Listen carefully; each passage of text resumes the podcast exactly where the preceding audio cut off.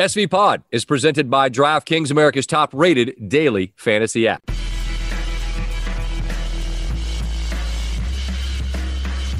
Welcome to SV Pod. Stanford Steve alongside Jesse Washington of The Undefeated is our guest. John Thompson wrote his autobiography, I Came as a Shadow. Jesse Washington assisted in that process. He came by Sports Center a couple of months ago, and I said, you know, this is a podcast conversation, and now it will be. And we will follow that with our conversation with Patrick Ewing who remarkably helped lead Georgetown to the NCAA tournament. Four games, four days, bunch of upsets along the way, and they stormed their way into the tournament, winning the Big East title in Madison Square Garden. So, plenty of links from Patrick to John Thompson, and our conversation with Jesse Washington is on the way.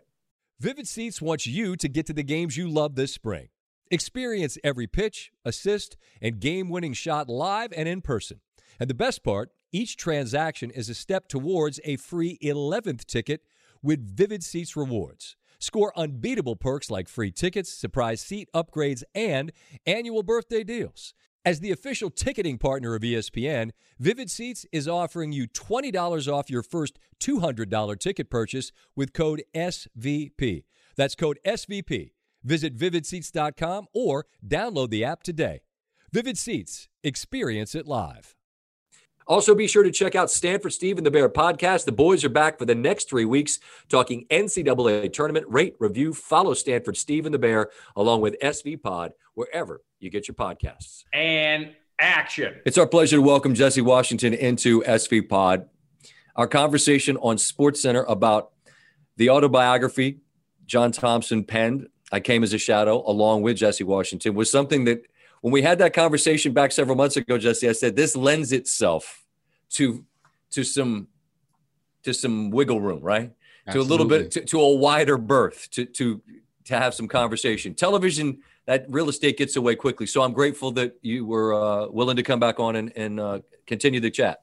Absolutely, man. No, it's great to be here. And you're right, man. Big John can't be contained in a five minute segment. No, so, hell no. Uh, let's and, get and, it. Yeah, for real. And I I'm am, I'm amazed at the way things work themselves out because you and I continued the the chat via text for several months and we were trying to pick pick the right time.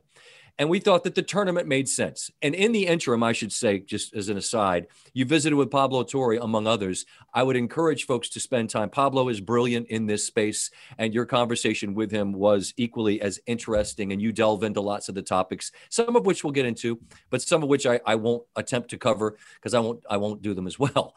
But in the interim, Georgetown makes the tournament and Patrick Ewing on the 49th anniversary of the hiring of John Thompson, which I did not know, but Patrick shared with me when he was on Sports Center with us. He wins his fourth game in as many days in the Garden, and they make it to the tournament, which is astounding for a lot of different reasons. And I just want to know, Jesse, if you were to characterize what Patrick Ewing singularly meant to John Thompson, how would you start? Oh man, it's I would start with what he said in the book near the end of the Villanova chapter where they lost, you know, mm-hmm. a title that they should have won. And he spoke about Patrick with so much reverence would not be the wrong word to use. And this is Coach Thompson talking about his player. And most of what he talked about was what kind of guy he was, how humble he was. He said, Patrick had the most leverage over me of any player I ever had, and he used it the least. You know what wow. a good kid he was. If if you said show up at eight, he'd show up at seven forty-five. And then he said this, which really was very distinctive in his John Thompson method of speaking. He said, "Patrick is the greatest player ever at Georgetown." I know that for a fact. That's my sincere belief based on the way he played, the character he displayed, and what he did for the program. But if another kid came along who I thought was better than Patrick, I would lie. And I would still say Patrick is the best because that's how much I love him. wow.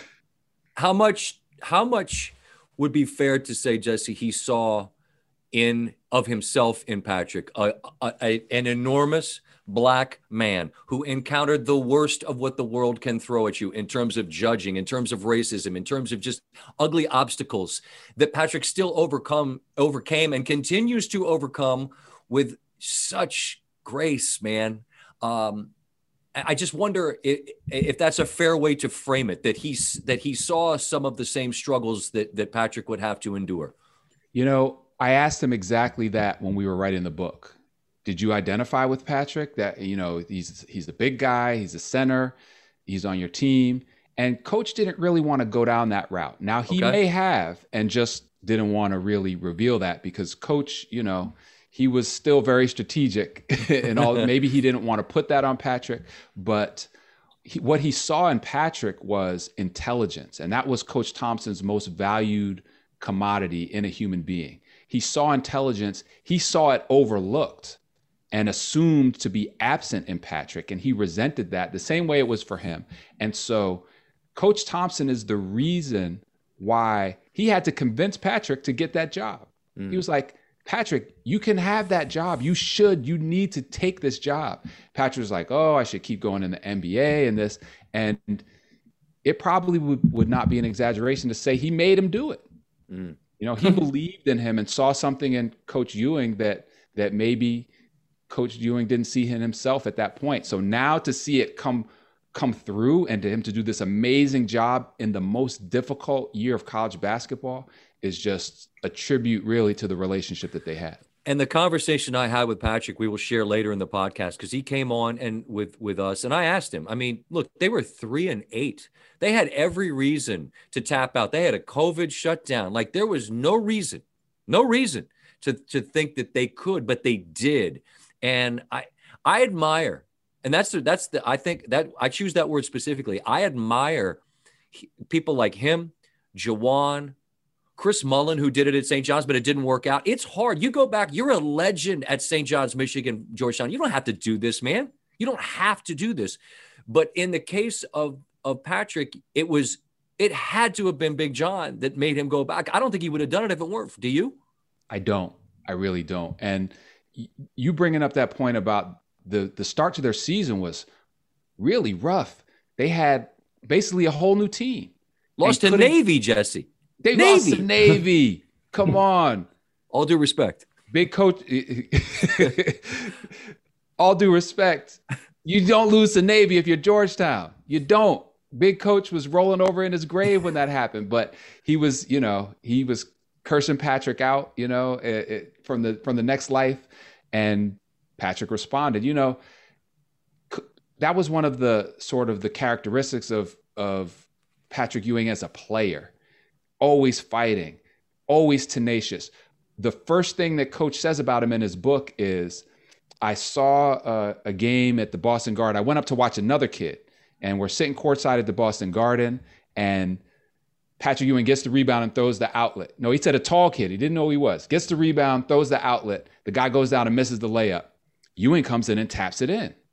So he's running and sprinting up the court. He's not content to just throw it. He's always working. And I think that's what he did this season. You know, I'm a reporter, Scott. So I, you know, I got to come with some information and some reporting.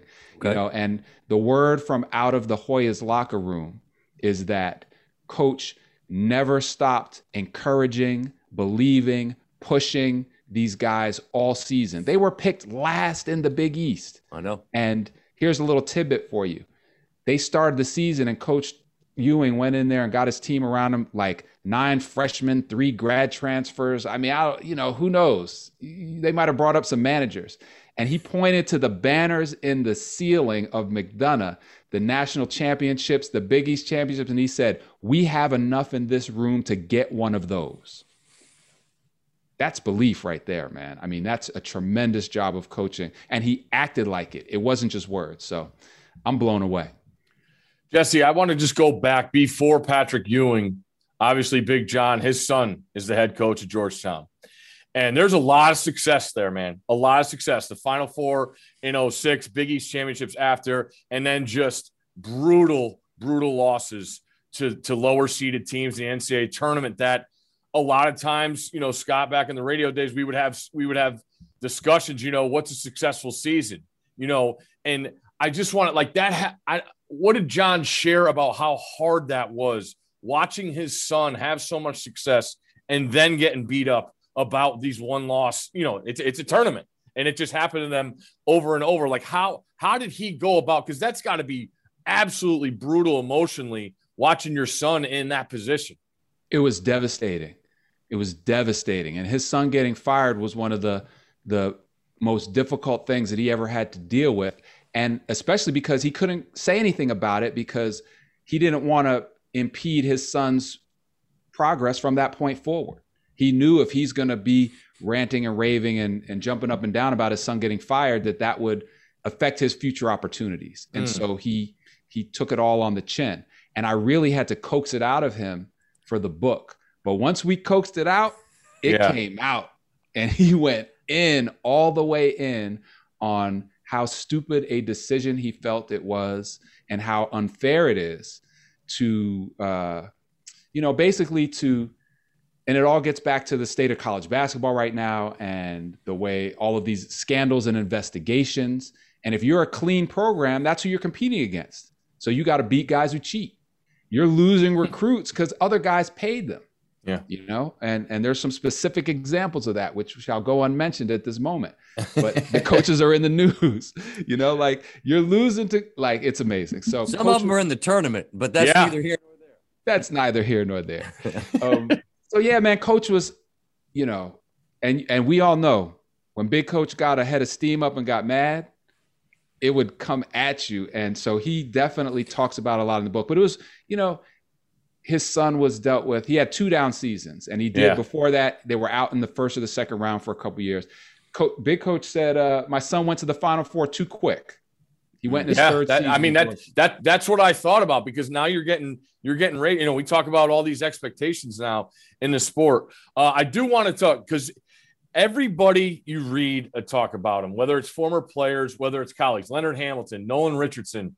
Uh, I've been reading some stuff about those guys and what he said, and it's funny. I was going back and they talked about the bell he had before he walked down the stairs at McDonough that everybody knew coach was on his way down to the court. So you better have the shoes up and, and ready to go.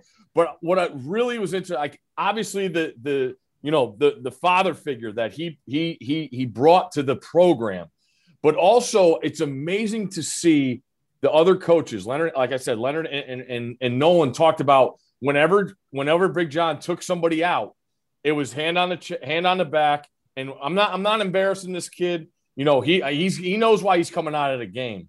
You know, and I just like how did he keep such a bravado of just being that big man, but also just establishing that like this is how it's going to go. I'm going to get in your ass, but I'm gonna you know I'm not going to show you up when you know in, in front of everybody. Yeah. Well, number one, the answer is because he was brilliant. But number two, you know, he was vilified back in the day for not allowing the media into practice. Yeah. And he did that off the rip. Nowadays, you think you're walking into Krzyzewski's practice? You know, heck no. no. no. But people are like, what is this guy? And he says in the book, I wasn't trying to keep you from your doing your job.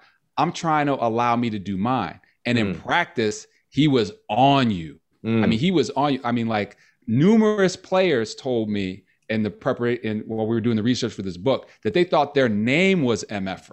Like numerous players.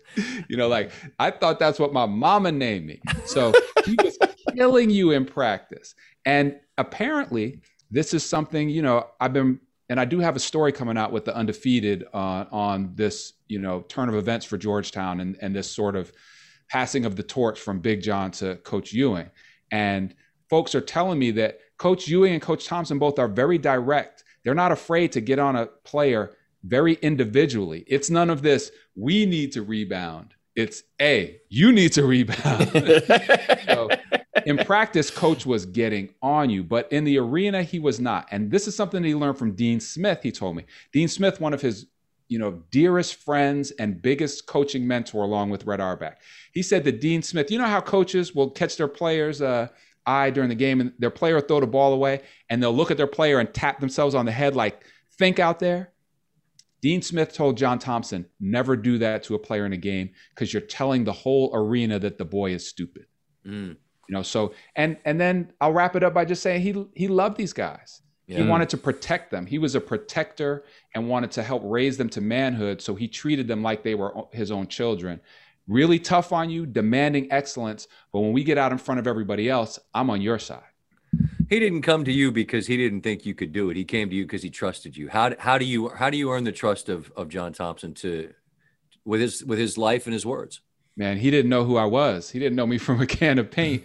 so his, how'd that happen? His children knew who I was, and they did their research. And uh, our friend John Skipper recommended my name to Coach Thompson's agent, uh, John Skipper, the our, our, former president of ESPN. Right. And then I had to go interview with him and his kids, and he it was a tough interview, man. Um, I wouldn't call it a grilling, but it was definitely a little toasty in there. Um, and uh, he asked me very specifically, "You've never done a book like this. What makes you think you could do mine?" He also asked me why I wore Adidas to an interview with a Nike family, but that was another thing. Fashion play. Oh, so I mean, and and the answer could be none of your business, and that's fine. But but what's the answer to that question? How, how what why did you? Because there has to be a certain level of of you know audaciousness, right? Like, all right, you walk into yeah. there, you right, you you trust you, right? But you got to make him trust you. So what was how do you what was the I answer? I did. I really I put a lot of thought into it because I wanted the gig. I knew that there were other people up for it, so I I really wanted to be myself. Um, he also asked me. I was wearing, you know, Adidas sneakers, some some sort of you know, casual pants and a and a polo. It was Adidas polo because you can't mix and match the brands, Scott. You know, you can't have a Nike shirt and Adidas no, shoes. That no, doesn't work. Like you went to Dick's Sporting Goods on a on a sale or something. No, sir. And so um, I was just like, I'm going to be myself. And he said, Why did you dress like that to come here today? And he didn't say it in a bad way. And then he fixed me with that stare. I said, Coach, I figured out. I figured that you should just know who I am up front. And so that was sort of how I approached it. I did not get his trust immediately. Okay. Even after I got the job, I did not have his trust until I proved I could do the job. Until he started reading the stuff and his confidants and his family members said, okay, this is good. Um, you know, we have probably, I don't know how many hours and hours of conversations on tape. I think that this is a historical resource that he and his family should have custody of. And so I said one day, we're probably three or four months into the work. I said, Coach, you and your family, I want you to have these tapes when we're done. Would you like them to give me give them to you as we go along? Or should I save them all until we're done with the book and then give them to you at the end? And he said, hey, why don't you give them to me as we go along? Because I never know when I might have to get rid of you. and he said it with a joke but it was still like, all right, boy, like mm-hmm. you know, you know, like you know, let's let's let's keep it hundred here, and you're still on probation. All right, let's um, let, let let's keep it hundred here eh, because if you became friendly with Coach John, mm-hmm. and I know this because one of my dear friends uh, hosted a radio show at the same station where John Thompson worked. That's my friend Kevin Sheehan, who works here in DC. And if you're friendly with John, every conversation begin or every yeah every conversation begins with him saying in a very certain way what two words? We can beep it. Mother that's it. How soon into the conversations did you earn the uh, the respect to be called in the most endearing of ways that? It took a couple months scott and i was really i was waiting for it. His daughter told me yeah, you're doing a good job, Jesse. But until he really starts cussing at you, you're not really. He's still on his best behavior. Right. So I, you know, I didn't want to go too hard after it, but it was a big relief when it finally came. But it was definitely a few months. You know, he was. I was on probation. You know, I could have been yanked out of the starting lineup. I could have been benched. Big John would frequently, you know, tell kids, "Oh, you just transferred to Howard." That could have been me. but once you got mother, once you got it, you you had to know that you were absolutely getting the unfiltered not not not his version of truth but his his the unfiltered john thompson right? Every bit of it warts and all right? I did and it was a great feeling you know and he was a coach to the end. So i grew up watching his teams you know and and uh, i grew up you know like everyone else wanting to play on his teams but not being anywhere near good enough to. And so he was the way that he would encourage the writing, the way that he would give me praise for doing a good job. Um, you know, I worked hard and he appreciated that. I didn't just come to the interview and say, All right, coach, what do you want to talk about? I came with questions, I came with research and numbers and facts. And he said, Oh boy, you're not lazy. Okay, I see that. But he was coaching me. Right. You know, he was coaching me and it made me feel good and want to do better. And and then when when you get that rolled in with getting cussed out, like you know, I felt I felt like I was on the team to be honest with you.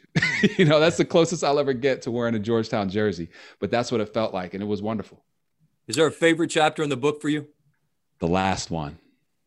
Why? Because it's it's sort of a surprise. I love endings. and and it's so meaningful and poignant and just I don't want to ruin it for anybody, but the last chapter is my favorite one. Even though we got Rayful Edmonds in the book and him finally, after all these years, opening the door into the room where he sat down with the drug kingpin and dispelling the myths. And we got Allen Iverson in practice and and you know that so that and and Patrick Ewing and we got Alonzo and Dikembe. And Dikembe. Now, and, and I want to get to Rayful just because being a DMV guy, that, that that story has taken on a life of its own, which the truth is the truth, you know, the truth is always that not stranger than fiction, but I think it, it cuts through to the essence of John and the brilliance of the man. I'm going to get to that. But like Patrick has a chapter, Dikembe and Alonzo have a chapter together. Yep. The only other guy that gets his own is Allen Iverson, yep. who said when John at the Hall of Fame uh, induction in Springfield, through tears, he saved my life. That wasn't hyperbole, was it?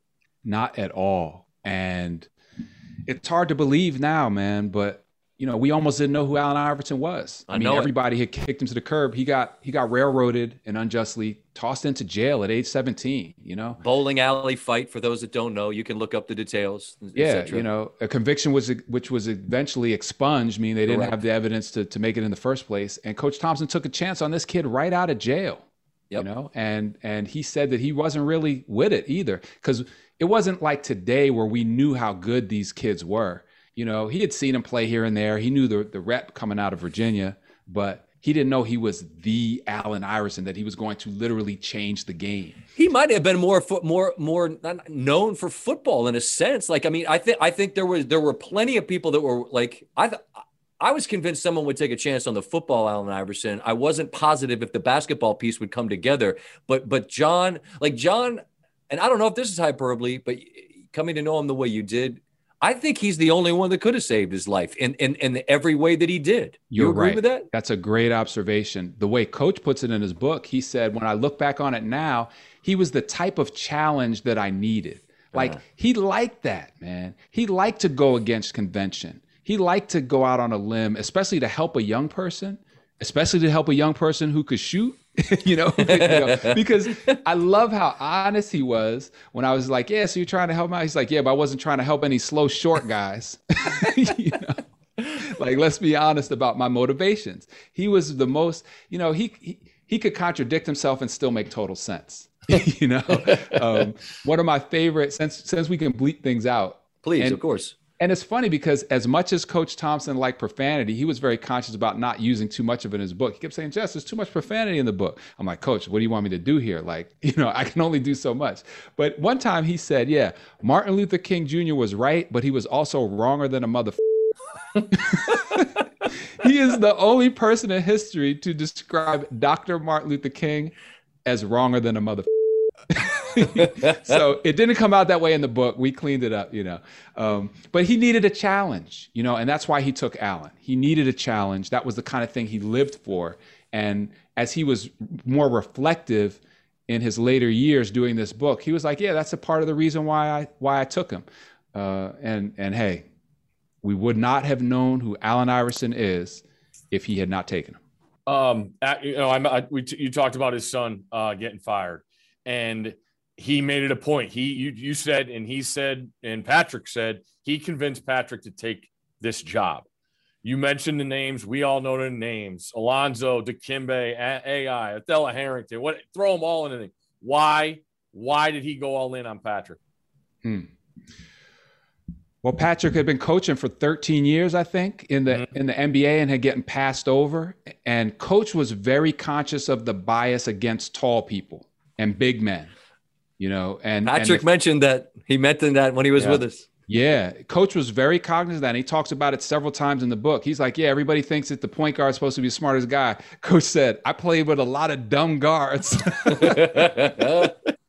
You know? So he wanted to you know when coach didn't write the book to say how he won the national championship or how he recruited allen he wrote the book to deliver these bigger messages that he had and the things that were really important to him and one of those bigger messages was hey, don't look at this package and make an assumption about the intelligence. Big people are smart too. And he was he was very conscious. He said over and over, how many big men have got the chance to be coaches in the NBA? Very few. So that's one of the reasons why Patrick and also, you know, Patrick is like a son to him. He Mhm. really is. Patrick is like the third Thompson son. And Patrick is a good guy. And Patrick really, he deserved it. I mean, he did the, you know, Patrick really humbled himself, man. The guy made how many hundreds of millions of dollars, and then he's in the he's in the the NBA as an assistant coach, rebounder for some joker who's going to be out the league in two years, you know, and like doing all the dirty grunt work that the assistant coaches have to do, and humble himself out. And that's who Patrick Ewing is, by the way.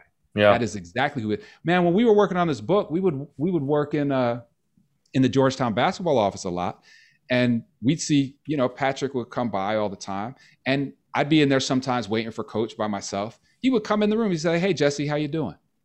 And like stop and wait for the answer. And me, I'm like, "Wait, this is Patrick Ewing asking me how I'm doing."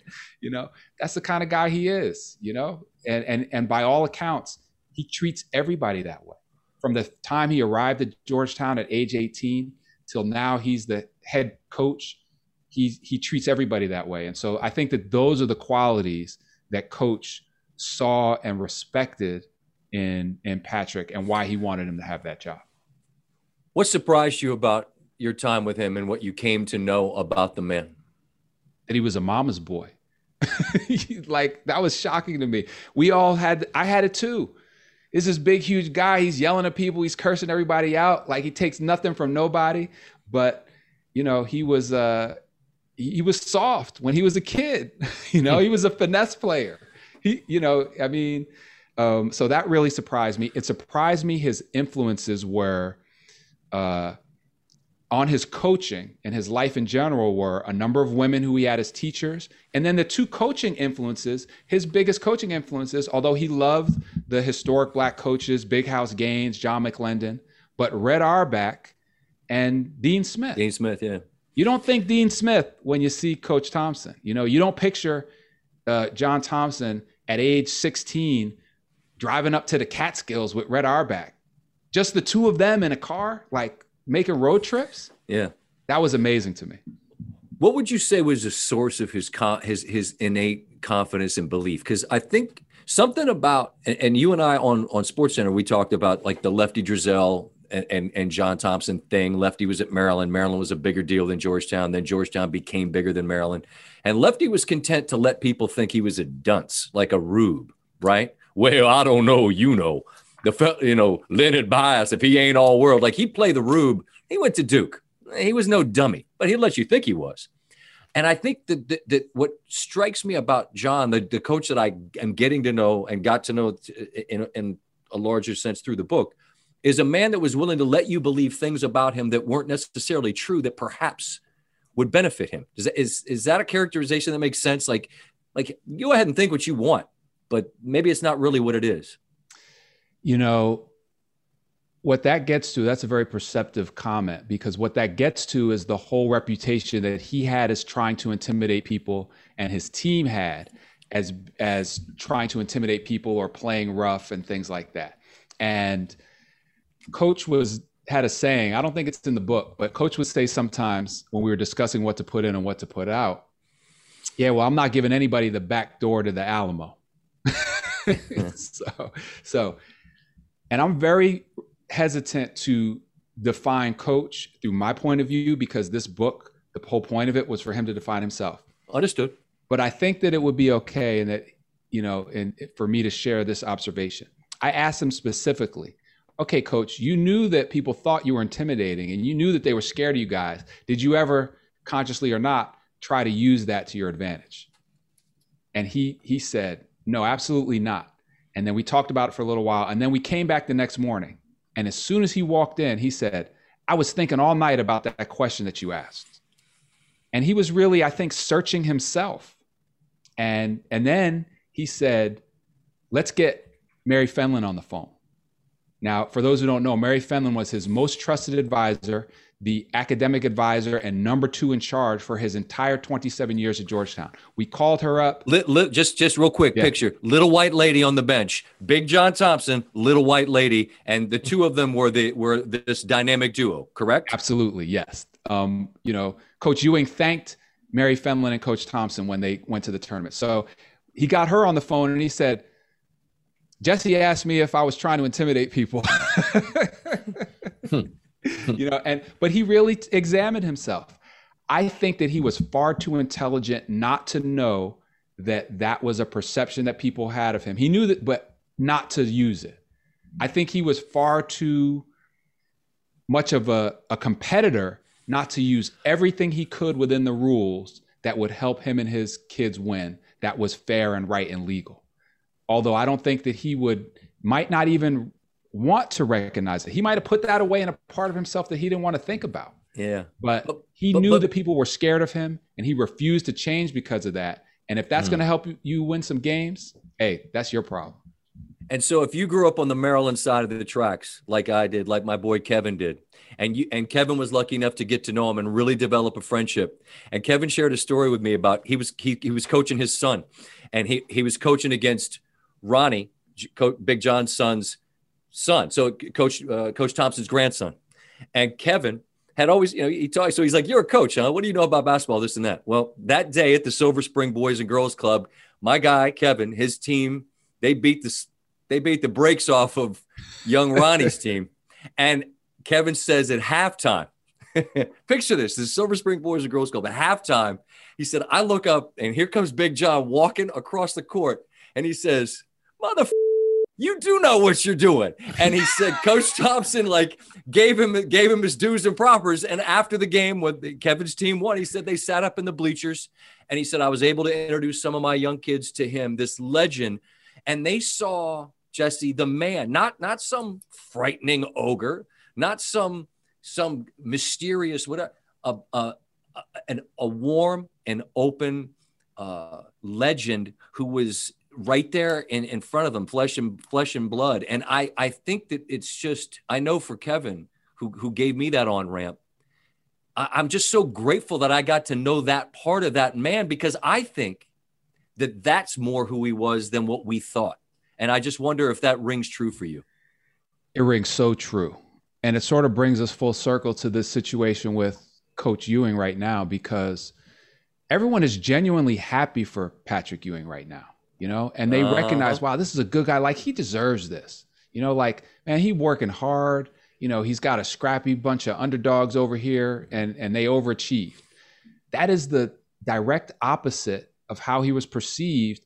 He was the villain ever since he said he was going to Georgetown.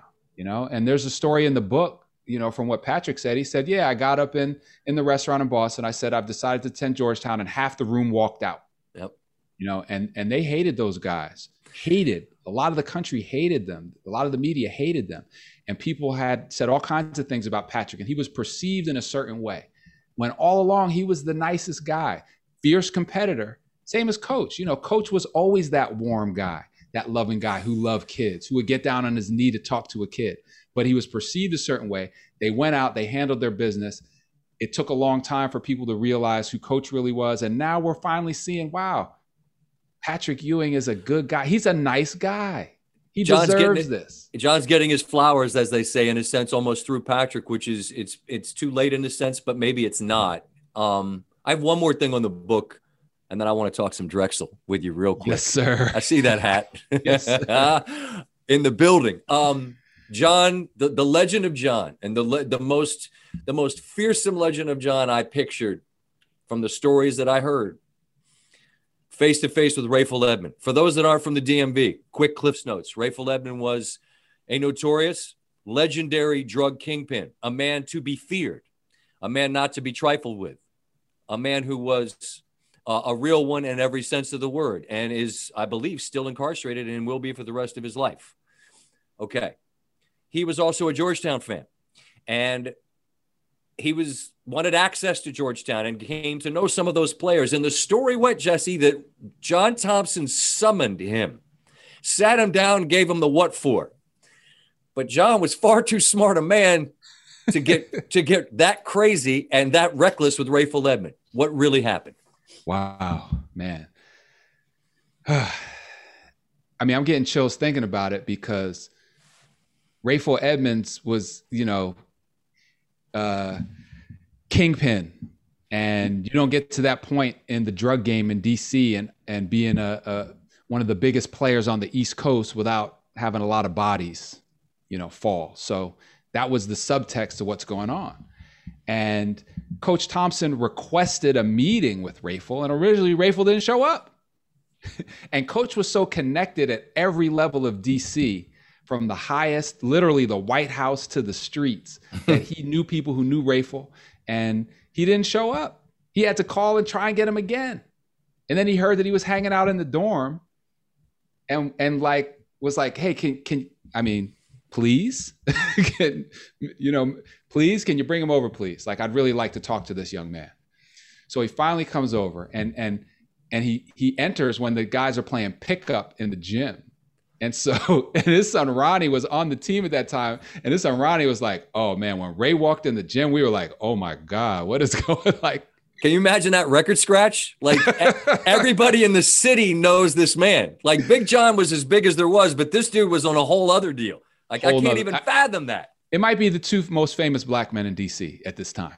Okay. You know, there's a, there's a credible argument to be made for that. So then they go up in the room, and then really what he said in the book, which really hit me in the heart and talks about what type of guy Coach Thompson was, was he said, I looked at him like he was, you know, a kid in the neighborhood who had gone off track.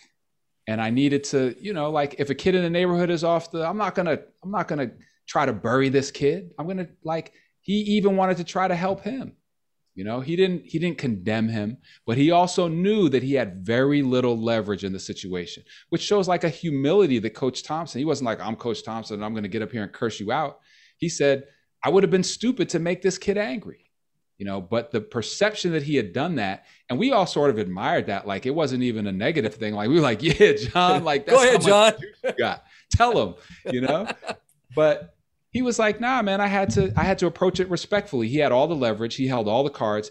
I mean, it's easy to forget now after the legend has been built and Coach Thompson has done everything that he's done, that he almost lost his Georgetown program over that. If that had gotten out in the wrong way, mm. that his that you know Alonzo Mourning was the player who was hanging out with him. He was the Zion Williamson of his time, and so he's hanging around with drug dealers and nightclubs and playing on his team, eating at his house. If that had gotten out, he could have lost his job. But Rayful respected what John requested. That was the flip side of it, yes. That Rayful had a deep respect for this man, John Thompson, based on everything he had seen him do and represent in DC, aside from loving basketball and seeing him win. But he knew that Coach Thompson was at the same boys' club that Rayful and his boys used to play at. He knew that, and Coach Thompson refused to put any of this in the book, but when the boys' club needed some money, new backboards, new rims, anything, new boiler, boom, you got it. He was helping all kinds of kids go to college that wasn't Georgetown counseling kids. He was seen, he was present on the same streets that Ray was, and he respected what he did for DC. Mm. And so he respected who he was. So he said that it felt like Ray was like, um, it was like uh, when one of your neighbor's children gets in trouble and then you see him and you sort of wag your finger. So Ray had a little bit of fear for Coach Thompson, but Coach Thompson didn't abuse that. They worked together, man, and they solved their problem together. And uh, it was not what what did Coach say in his book? He said it was less than what everybody said, but it was also more. Perfectly put. You want to talk about Drexel? Man, do I? Let's go. Let's go. So, um, man. so, first of all, shout to Drexel coach Zach Spiker. Done a great job with those guys, all the assistants, Coach Jordan, Coach Fortier, um, Coach Jennings, and the whole program have done a great job kept these guys together in a tough season. And my son plays for Drexel University, Coltrane, Washington. Remember the name coming at you with a three ball near you in your eyeball. my son's been on the shelf with an injury this year, but still supporting the squad. And they are Cinderella, the number 16 seed, versus uh, the Illini. Man, I mean, tough one. Well, I mean, that look, you're dancing, right? So the music's still playing, but the you know reality of this, well, the reality of the situation is, is it's it's it's a steep hill to climb. And I, I often say on the show, Jesse, like one shining moment happens to two teams, right? That we typically focus on the joy, but then there's the despair when you lose at the buzzer. And if you're the one seed, they've got title aspirations. But how how does this Drexel team right now, as they prepare, they got a game, they got 40 on the clock, right? Like they've got right. they've got they got a night together to, to, to, to make a mark, to leave a mark, maybe to play on. It would be remarkable. But I just wonder how, if you could describe what that what that dream and that room, as you understand it right now, is like. Yeah. So it's a group of guys who came together a couple years ago, and Spiker's only been there for a few years, so they've built it from the ground up, and they're playing to win. You know, they played UMBC right after, early in the season, after UMBC knocked off UVA. You know, the first 16 to ever beat a one seed. So, you know, they know that it can be done. They're not coming to play for no tie and no moral victories. You know, they're, right. they're going for the gusto as they should. Um, they, I'm sure that the guys who are on that court don't feel that they're, oh, those guys are better than us. Ah, we out here to hoop, man. I mean, those are some hoopers. I know my son doesn't feel that way. Oh, they're better than you. Nobody's ain't nobody scared up in Drexel. This is Philly, baby. So you know, we coming to get it. Phil, yeah, Philadelphia. You know what that is. Um, um, this this is a conversation that that uh, I enjoy greatly. Um, I enjoy when you came in here. I knew that that, that having a bit more uh, latitude to to go in whatever direction would be beneficial. I, I would just ask this as a final thought. I came as a shadow. I stand as a light. Uh, you, you shine a light on the man and the, and the life together. It was his story. You you earned his trust to to make it all make sense, so to speak. Uh, is there a final thought you would you would say? I, by the way, buy the book so that you can read all these stories. I mean, that's obvious. That's a given. But as a final thought about the man that you came to see in the light, that you would want as sort of the final postscript. Yeah, it's that I love the title, and it comes from a poem where he said, "I came as a shadow, I stand now a light. The depth of my darkness transfigures your night." And Coach Thompson identified with that shadow because when he came on the scene, everybody was scared what's this big, huge black guy doing here with all these black players? What's wrong with this picture? But by the time he passed away last August, we really recognized what a light he had been for college basketball, for higher education, for racial progress. And I'm very thankful to have been able to play a small part in telling his story. The custodian of his words, that uh, that that trust and that uh, that belief from his family and from the big man himself. I have to imagine in a, in a already distinguished career, whatever else you get to do, that will always, I imagine, hold a very special place in your heart. Yes? It really will. Um, it was a privilege and a responsibility, and I tried to do my best. Coach Thompson, when we finished the book, said simply, You done good, boy. And that's all the validation that I needed. No doubt. Right on.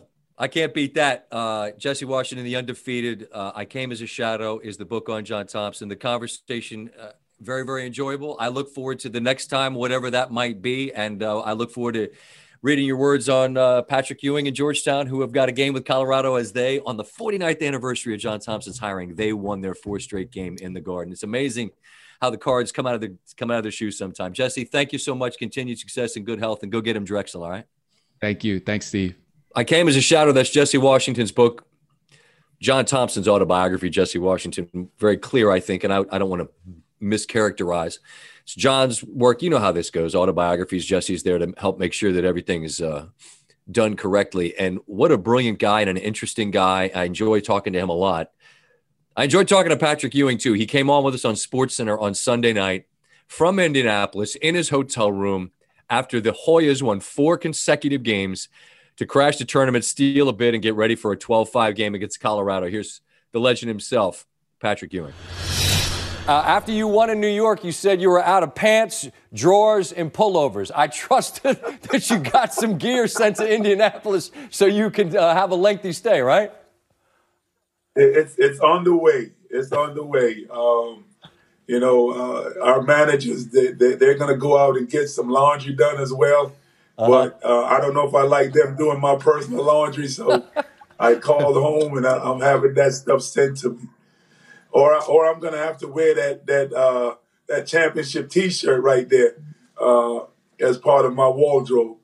Hey, that's what a great shirt to wear, and what an amazing run! Four wins in four days. The joy of you and your young man was so evident. And Patrick, you've been a part of so many remarkable things in your basketball journey. But in that locker room with these guys and what you've been through, how, how do you best describe what that represented for you? Um, you know, it's, it's hard to put in words. Um, we've come uh, so far in such a, a, a, little bit of time. You know, I'm very honored to to coach these kids. Uh, you know, to me, coaching is just like being a parent. You're trying to teach them and, and show them the best way to to become human beings. And they've been doing an outstanding job of getting that done. And right now, we're playing our best ball of the year. And we, it showed uh, all week long in New York. The fact Patrick, that it was the Garden. I mean, uh, look, the Big East tournament in that building is so synonymous, but it is your house, as you said last week. The fact that it was there, uh, again, this is their moment, but it's yours too. I just, how does that magnify and elevate what, what that night's like for it to be there? Oh, it's great. Uh, I spent 15 years of my of my life uh, playing every night in that garden. Uh, my numbers in the rafters. Uh, you know, I, I, gave my blood, sweat, and tears uh, to that organization. Right. So naturally, when we play there, it's very special to me. You mentioned being a parent. Well, your basketball dad, Big John, it's impossible not to think of him. And as I see you smile, I think of his smile. I think of that booming voice, and I think of what he might have said in that moment. as you've thought about that, what do you imagine that night would have meant to him to see one of his basketball sons do this with his his Hoyas? Well, first of all, it's it was great to be uh, for it to be on that night. The, uh, 49 years ago, yesterday, that was the day that Georgetown University hired Coach Thompson, and it's just ironic that that's the night that we it. And you know, one of the things that he and I always talked about was that uh, how I was not given an opportunity to to show that show my coaching uh, skills uh, in the NBA, and he taught me into coming back here to my alma mater. And, I, and and one of the things he's always telling me, he said, I used to love to kick guards' butt because they think that everyone thinks that the guards are the, are, are the better thinkers. So you know, we're, we're trying to we're, we're chopping wood and trying to change that narrative. Yeah, I've got, I've got, uh, I came as a shadow, the, the book that John did with Jesse Washington right here in my hands. I keep it right here on the desk. I think Jesse and I are going to do a podcast this week to talk about what you did and talk about his book and just talk about, uh, just a remarkable next chapter that you and your guys wrote, Patrick. It, it, you know what's interesting, and I, I, mean, I don't know if this matters or not, but it's no secret where, where I'm from on the DMV side, right? I, people know I'm a Maryland guy. I can't tell you, Patrick, how many Maryland people I know that said, "Man, I'm thrilled for Georgetown." That's not an emotion I imagine people would have thought they would have felt, but on any side of the DMV uh, rooting section, people were thrilled for you, and I don't know if that matters or means anything, but I just I feel like it's worth saying because this that, the whole city was thrilled for you guys on uh, on uh, Saturday night. Oh no, it definitely matters. Um, it's always great when your town is behind you, uh, and I know uh, there's a lot of schools in the DMV, but uh, Georgetown I think is special to the entire city and even the even the folks at Maryland. but it's great to, to have uh, have the DMV room for us. No doubt, and uh, and certainly Big John had to be just so thrilled from above. What an amazing, uh, amazing uh, parallel between his hiring and, and your success last night. I hope the clothes arrive soon, but you got plenty of shirts that say champs on them to wear between now and then. Good luck, good luck, Patrick, with Colorado, and thank you so much for taking the time to visit with us tonight. It's my pleasure. Thank you for having me on. Steve, that was no joke uh, at the end about the Maryland piece, because like being from here, uh, as we talked about with Jesse and as we talked about with Patrick, like I mean, it ain't Crips and Bloods. It's not that serious, but there's red and there's blue, and you're a Hoya or you're a Terrapin. There, you know, the two don't mix a whole lot. But Patrick is a guy that I just I know a lot of my friends that are Maryland folks were thrilled, legitimately thrilled. But there's a fine line here. We were happy hmm. for him, but let's not have Georgetown get back to that to like the level when he was there. We don't need any of that nonsense. So I'm happy only to a point. Let's at least be honest about it. Wait, I don't want to see it get back to the glory days, but uh, he didn't have to be there, man. He made all that dough in the league. He could have been doing anything. He's in there grinding with a bunch of guys, and they made it to the tournament. And it's uh, before the tournament gets going, one of one of the great stories of March. And I think he's one of the most underappreciated players ever to play the sport. I really do. Um, go back, look at what Villanova had to do to beat him in the national championship. Yep. Uh, he also had to go head to head with Michael Jordan all those years. Like I can't imagine the the the mental toughness he has to know what he's overcome. Jesse touched on it, all the stuff, uh, you know, saying that he's coming to Georgetown, what people did to him on, you know, when he was in college, how he got, you know, everybody, you know, the younger crowd knows how Shaq was officiated. Go back and look at Patrick Ewing. You want to see it. You want to see you know people go at somebody. Uh, nobody like him. I, I really think he's so underappreciated as a player because he was so talented. Like he wasn't he wasn't you know just sitting on the block and and, and jump hook and you know he was running up and down the core, playing above the relentless, rim, like just Relentless. unbelievable. Yeah. Uh, and, and, he just played so hard. I'm thrilled uh, and he was just guy. awesome to watch. He really thrilled was. for the guy. They take on uh, Colorado, and then if they're able to to win another, uh, Florida State and UNC Greensboro on the other side of that bracket. We got brackets in our hands, Steve. After last year, no joke, man. That sucked worse than anything. Like mm-hmm. everything else just got put on hold. The NBA, the NHL, I would play it later. Masters will play in November, whatever. Mm-hmm. Like the tournament never happened and those teams will never get that back. Like those those there were teams that were right there, chance to go on a run, and it never happened. Like I don't know how you reconcile that, but at least this year we've got it. We got a bracket. It's not perfect, but it's uh it looks pretty perfect right now. Yeah. Anyway. It's hope. It's hope. The bracket. I love it. Um, speaking of, yeah. Are, are you gonna fill out a bracket this year? I don't know. Every time like our show staff asks a question, like, what do you want to do on the bracket? I, I don't know. I haven't looked at it. Like, I come home, Charlie's naked, running around outside. Like, I like you think, like, what do you people think? You think I got time to sit around and go, let's see, let's break down the Oklahoma Missouri? No, no, he wants Doritos. Why are you naked? What? What? We went over to some friend's house the other day and they had a trampoline in the backyard and there were a bunch of families and a bunch of kids and in the very end all the boys took their shirts off and i oh, said charlie we have to go and he said no i want to be naked with these with everyone i'm like wait like are we shirts off or are we going to pull our wrench out like what are we doing he's a lover not a fighter I, he's three you're we're not loving anybody yeah like, put your pants on at least he kept his pants on he kept his pants on yesterday. Now I want to get naked and play with these guys. Does he love Paw Patrol? A lot. Also, also, um, what's that guy? Blaze. He's a truck. Oh yeah, yeah. Blaze is a tr- he's Blaze and the Monster Machines. They add a lot of adding, a lot of addition, a lot of problem solving. So you can convince yourself that they're act- no, this is actually great. Except that the kids are just mesmerized by like the colors, and then when you turn it off, then Charlie will fight you. So I guess this so is might, maybe he is like, a fighter. He might be. Yeah, he is a fighter. If you turn off the television, all this is a way of saying I don't know who's playing in the in the tournament. Have Charlie fill out a bracket for you. Couldn't be worse than mine. Mine are never any good. No, I mean I I perused it a little. I bit. know you have. What are you getting at? What do you want to know? I want to know who you think the first one seed out is. Ooh. Um, I worry about Michigan without Livers, who I called mm. Livers, but his name's not Livers, it's Livers. I worry about them without him. Also, because if you lose a player and you have time to get used to life without that player, then you become some other version of yourself, right? Other people advance, next man up. That's such a cliche, but you got time to figure it out.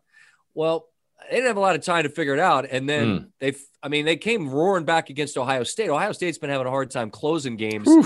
and they nearly let that one get away. All due mm-hmm. respect, Travis.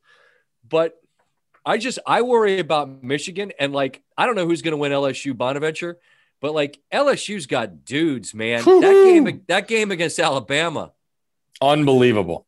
There were Un- people getting after it. Now, the shot selection, you know, not always like there's very little but, discerning sort of like like nah let's just let it let's let shots fly what i'm getting at is like i, I don't feel great about that game uh, even for Michigan, who I think is awesome. I think they're yeah. as hard to guard as anybody. I just really worry about what are you without such a significant piece, uh, and it's only this third game you'll have played without him. I agree with you. I agree with you. I'm looking at the five seeds. Everybody loves a 12 versus 5 uh-huh. and everybody feels I don't vulnerable. I don't know if that's the word, but all right, we got we got Nova and Winthrop, who has one loss. We got Creighton and UCSB. Creighton, I don't know what to think's going on in that locker room. They didn't they did not play. I don't I don't I don't really want anything to do with them. No, I don't blame you. And then, then you have the George, Georgetown went have, like a forty-three to seven run or something. Yeah, and then yeah. Georgetown's playing Colorado, right? And that, and then another one you have Tennessee, who I think's really overseeded. Uh, in Ohio, in Oklahoma State, or no, Oklahoma State's four. Oregon State, uh, who just won the Pac 12, comes in. Who do you trust as a five seed to make a run? Not Villanova, because again, you saw what happened to them without Gillespie, and that's that's not a great comparison to Livers because Gillespie's got the ball in his hands at all time. And what a great story! Like he was sort of an afterthought, not somebody they prioritized as a recruit. weren't even sure he'd be good enough, and then he becomes the soul of the of the team and, and in so many respects. And like when he went down that night with injury, like you were gutted. And I think you oh. can relate to it on so much more of a level as a guy that, you know, had injuries and what it is to be in the arena that way uh, that's crushing. So no, I don't. I don't. And not only, I mean, so if you beat Winthrop, you're not beating Purdue. So mm-hmm. no, I don't trust them. Tennessee, I've watched them play where they can't score for ten minutes. Yeah. I know they can play great defense. They got a they got some great athletes and an excellent coach, but they just they have horrendous stretches of not being able to score. And then they got Oklahoma State theoretically opposite them on the four line. Colorado, I just saw lose to Oregon State. Mm-hmm. I don't. Are they a five? Like I'm not I'm not bummed out about the seeds, but like, wow, that seems like a high number next to Colorado's name. Um, and like Georgetown, I mean, I don't know if it's house money or if they're dangerous now. Yeah. And then, and then Creighton, uh, you're not wrong to say, I, like, where are we as a group collectively? Yeah. Um, so, I mean, look, Creighton, uh, of all of them, I, if I had to pick somebody, I think I'd pick Creighton just because I okay. trust their ability. I trust their ability to shoot it. Ballock Zegarowski, like those guys, I, I don't, I don't imagine them having another horrendous shooting game the way they had against Georgetown. But when you say run, are you talking about second weekend? Like what kind of yeah, define, second weekend, Sweet Sixteen run? Yeah, yeah, beat okay. beat a four seed and get to the Sweet Sixteen. Yeah, okay. Well, I mean, who's opposite them? Virginia, and we don't even know what they're like. I think I think tons of people are going to pick Ohio just because Ohio can score points, and like who, it, it's not wrong to wonder if Virginia's even going to be able to make it. Yeah, which is a bummer for them. But I mean, that's the reality of the situation. Mm. What other big I, picture thoughts do you have for your boy? How many points do I have to give you to take Colgate against Arkansas? I don't know, man. I, am not anti Colgate. I know I you're not. Them. I watched but... them some, but like, like with respect, okay. Like, well, let's take the net thing out of it. It's not your fault that the Patriot League didn't play any out of conference games other than Navy and Army played a couple, and Navy beat Georgetown, and Army had a close game against Florida. So all that game the net, and you're top 10. Well, no, you're not. You're a 14 seed. So that's what you are. Like, have you seen Arkansas? I know you have. Yeah. I I wouldn't want to play them. They can score a hundred on you. Mm-hmm. Uh, now I mean, I don't know enough about Colgate to pretend like I can handicap the game. I watched them play against Bucknell and they they they had like a hundred and something. They, they scored they, 105. They beat them 105 75. And I don't doubt that they're good. I just I don't know enough about them. I just know that they weren't a top 10 team and it's and it's kind of not their fault that I, I I made it clear. I don't hate them. I just hate any metric that says a team that played Army, Boston, and Holy Cross is the top 10 team in the country because that's that's dumb. They played five teams this year. That's it. Five. Loyola, And, Bucknell and Loyola. That's that's the extent of it. Yikes. Arkansas that, played that's, like that's my one five, double digit win I like. Arkansas by double digits. Mm-hmm. What's that number? It's like nine and a half, ten right now. So that's that maybe like a little lean. Maybe early lean. Were you, um, were you relieved to, to, finally lose on daily wages so you didn't have to stress so much about every pick, or were you pissed? No, I was pissed. I know. I wanted to, I wanted to go into the tournament red hot. Um, you're allowed to lose one. You're allowed to go 12 out of 13, Steve. I know. I know. Did people heckle you when you lost? Not really. I didn't good. really check. I didn't really check much. I just that's good. That's scrolled good. ahead because it's all yeah. It's scrolled all ahead. just Twitter is not the place to go for positive reinforcement. No, this correct. just in.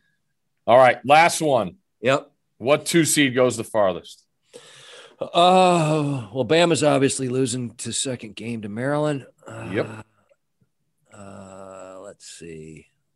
Ohio State kind of having trouble closing lately. They need Kyle Young back. I hope he's okay. Iowa and Oregon could score with him. I don't know. Probably Houston.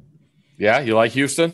I don't know. I'm just looking at it, just trying I'm to make sense of it. By them, because I honestly, I I'm kidding about Bama, by the way. That, that I think Bam, Bam, like Bama's a, Bama's a scary team for sure. No but I like I, I I do like Houston.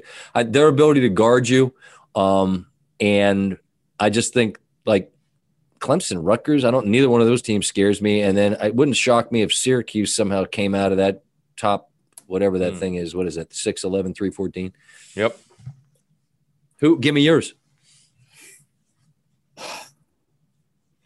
I'm it's tough for me to decide between Iowa and Ohio State.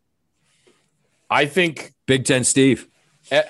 I think Iowa is really looking forward not to playing conference anymore. As pro- as is everybody. Like everybody in the country's got to be dying not to see a team from their conference right now on this, you know, on these lines as we get ready for this weekend. There's no doubt, but but this year's this year's Big Ten in particular, yeah. with with the like whatever Penn State finished in the league, it might have been 12th. I I, I think their KenPom was like 30. Like that's what the league was. And texting with coaches and people in different uh, like basketball offices, they everyone said the same thing. I'm so happy that we don't have to play Purdue, Ohio State, Wisconsin, Illinois, Michigan, Maryland, whoever. Just give me somebody else that doesn't. The minute we go thumbs up, they don't just start doing our set before we do our set. Before we go, we go fist, and they just start yelling out what the screens are. Like enough, enough, enough, enough. And that doesn't guarantee. Like Bilas made the point the other night on SportsCenter. He's like, look, maybe you guys iron sharpens iron, or maybe you're just exhausted from what Yeah. this season took out of you, uh, both off the floor with all the circumstances that they had to deal with, and then on it where you just basically didn't get a break. You know, you didn't have t- bottom feeder teams that weren't competitive. I mean, Nebraska had a rough year. Other than them, that was the only team that couldn't win games. All right, last bracket question. All right. Do you think, or I should say, do you believe the better teams, the, the you know the the ones and the twos and the threes, benefit from playing with these games with less crowds, knowing how much the crowd roots for an underdog? Mm. I hadn't thought about that, but I, I do think that having been in a venue when the double digit seeds making a run, everyone in the joint roots for the double digit seed. Yeah, And I do think it will benefit. I do think it'll benefit the higher seeds to not Okay. have 12,500 people out of the 15, 14,000 and or probably more than that because you probably Yeah. only get like 500 tickets, you know? And ev- like I was 100 years ago, I was in College Park when Richmond, who was a 15, beat Billy Owens and Syracuse, who was a two. I was Remember in the building that. night and the place went berserk for Richmond because you just okay, I got no dog in the fight. I'm going to root for the underdog. Actually, I have Yeah. a dog in the fight. I have the underdog. I'm going to root for him. So that'll be an interesting thing to see. Um, also, an interesting subplot late here. Did you see Goodman's tweet tonight? We're, we're taping on Monday night. No, Goodman tweets out that, how about this? So, six referees, including TV Teddy, John Higgins, and Roger Ayers, have been sent home from Indy because their hotel rooms weren't ready. So, they went out to, to dinner together. Somebody has it, and then there's contact tracing. So, no TV Teddy. So they didn't wear their mask and they they went to Harry and Izzy's for dinner. And what? Started doing fireballs and getting wrecked and took their And they- shirts off like Charlie? They didn't wear, they didn't wear masks, and so when they came back, they all got contact. Watch tracing. Ted Valentine over there with the three. Who's the three year old with his shirt out? Ah, he's cute as hell. That's Van Pelt's kid. Be careful. He'll pull his wrench out. Jesus. Oh. Like, so they went out and got they went out and got dinner. Somebody's got the Rona, and now they got to go home. No TV Teddy. No, Higgins is a good official. That guy. Valentine, Wow. you know, his re- his rep proceeds. So that's that's Interesting. big that's breaking news. good job, news. Goodman. Uh, he's been breaking a ton of stuff. How He's about Indiana? machine. Who's going to take that job? I think there's one person You- to go after. Don't say Brad Stevens. No, no, John John Beilein, no. Scott Chris Drew. Beard. Chris Beard. I really hate that. I love that guy. I love that guy, and I don't need I don't need another coaching animal in this league to deal with year in and year out. Oh man, I that's gonna be that's gonna be a big one. That's gonna Mhm. be a big one. Steve and I have lengthy lists. Talking about this guy or this thing or this whatever. Whatever. Once a week, one thing a week. Here's what I hate. Here's what I hate is presented by DraftKings, America's top-rated daily fantasy app. Download the DraftKings app today and use code SVP to get in on all the action. Stanford Steve, what do you hate, Steve? All right, I've been stewing on this one for a couple weeks, Scott. Here we go. Here's what grinds my gears with Steve. All right, and it's been a while. A couple weeks ago, Scott was uh, fortunate enough to give us uh, an invitation to go see the Maryland lacrosse team play against Hopkins at uh, is it Byrd Stadium, Capital One Field? How do I say it? There's a lot of names. Just say Maryland. It used to be Maryland. Byrd, and then they got rid of it. Just at Maryland Field. All right, at Maryland Field, and it had been a while. I realized driving around, it had been a really long time since I've been on a college campus. Mhm. And with that, this has nothing to do with Maryland because this is an issue all over the country. Okay. But why the f- is there construction on every damn college campus in America nonstop, 24 hours a day, seven days a week, 365 days a year? Can we find a campus that doesn't have construction? Can I get a parking lot that's close to a stadium and I don't have to go around those fences that have the, the blocking stuff in there so you can't see what's on the other side of the fence? They're everywhere on every single college campus, and it drives me nuts. You know I'm right. Stop building things, America. Seriously, like take a year off one time. Holy Christmas everywhere. Every Hey, hey, traveling take- around college game day. There's construction every hey, you got the biggest game in the world going on this week. Maybe you shut it down for a week. Take a How gap year. Take a gap year, America. Stop. Holy moly. No one needs a new chemistry building. Stop building engineering buildings. Enough. You have the rooms. Got enough stuff. Stop. Steve needs somewhere to park.